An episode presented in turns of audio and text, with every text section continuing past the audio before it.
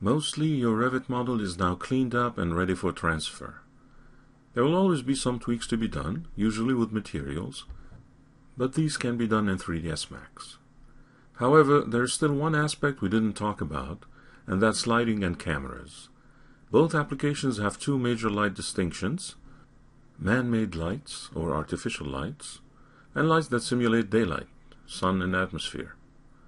However, we'll cover lights in more detail shortly. First, let's tackle the easier subject, cameras. Both applications enable you to create camera shots. Arguably, this process is more flexible in 3ds Max, but a long-time Revit user may not agree with that statement. Be that as it may, what you need to remember is that although Revit does allow you to create multiple camera shots within one scene, only one camera is transferred to 3ds Max at a time. This said, you can create and animate as many cameras as you want within 3ds Max. To demonstrate all this, we'll use a simple scene to learn about this workflow. It will be faster and make manipulation far easier.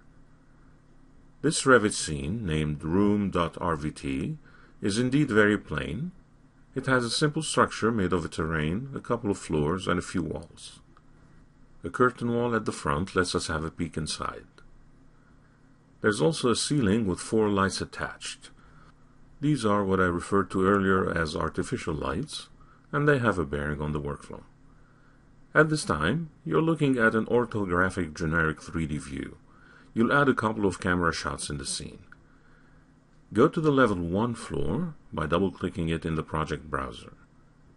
From the View menu, under 3D View, choose Camera. Click a point in the lower left corner and then a target point inside the project.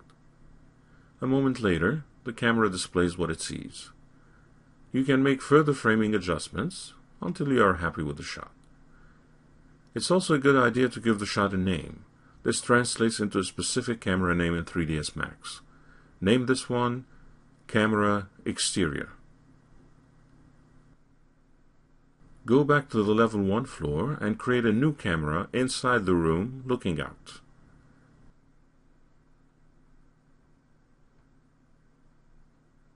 Name this one Camera Interior. Now you can switch from one 3D view to another by double-clicking the appropriate entry in the project browser. As you will see in a moment, only the active 3D view is transferred with the FBX file. Go back to the generic 3D view for the moment and export your scene to an FBX file. Name it myroom.fbx. Note, if you don't have Revit installed, a similar FBX file named roomcamgeneric.fbx has been provided. In 3ds Max, use import link to link to the FBX file you just created. Use the combine by family type method as you've done before.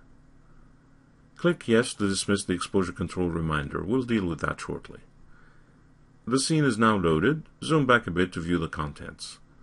Obviously, the geometry is there. You can also see the assembly representing the daylight system. In addition, there is a single camera present, and this camera represents the Revit viewport at export time. If you select it, you can see its name, 3D View 3D. This is just a generic name since you haven't renamed that shot in Revit. The two other cameras are nowhere to be seen. Press C to see what the camera is looking at. This is certainly the same shot as in Revit, albeit a bit too close to the structure. Go back to Revit and switch to the interior shot. Export the file again and overwrite your FBX file. If you don't have Revit, a similar FBX file named roomcaminterior.fbx has been provided. Now use the Manage Links dialog to reload the scene. Notice the new camera placement. If you're having problems seeing it, press F3 to view the scene in wireframe mode. If you need to orbit around, use Alt plus middle mouse button. In fact, Select the new camera and verify that its name matches the corresponding view in Revit. Again, press C to view the new angle. It matches the Revit shot. If you want, you can use shaded mode again using F3. Let's try it one more time with the exterior shot.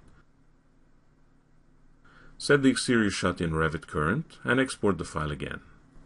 If you don't have Revit, a similar FBX file named roomcamexterior.fbx has been provided. Again, reload the file in 3ds Max. At this point, you are still in the room, but if you zoom back and orbit around, you'll notice a new camera named 3D View Camera Exterior. Press C to take a look through its lens, and you can see it matches the shot in Revit. More significantly, you'll notice that with every reload you did, a new camera replaces the old one that gets removed from the scene. However, a camera created inside 3ds Max is not affected or deleted at reload time. To demonstrate, create a target camera using a simple click and drag.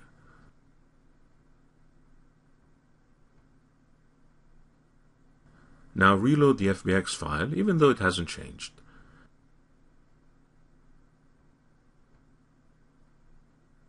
Notice that the 3ds Max camera named Camera 001 does not get deleted in the process.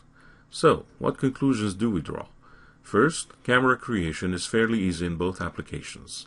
Second, and most importantly, although you can create multiple cameras in both applications, only one camera is transferred through FBX protocol.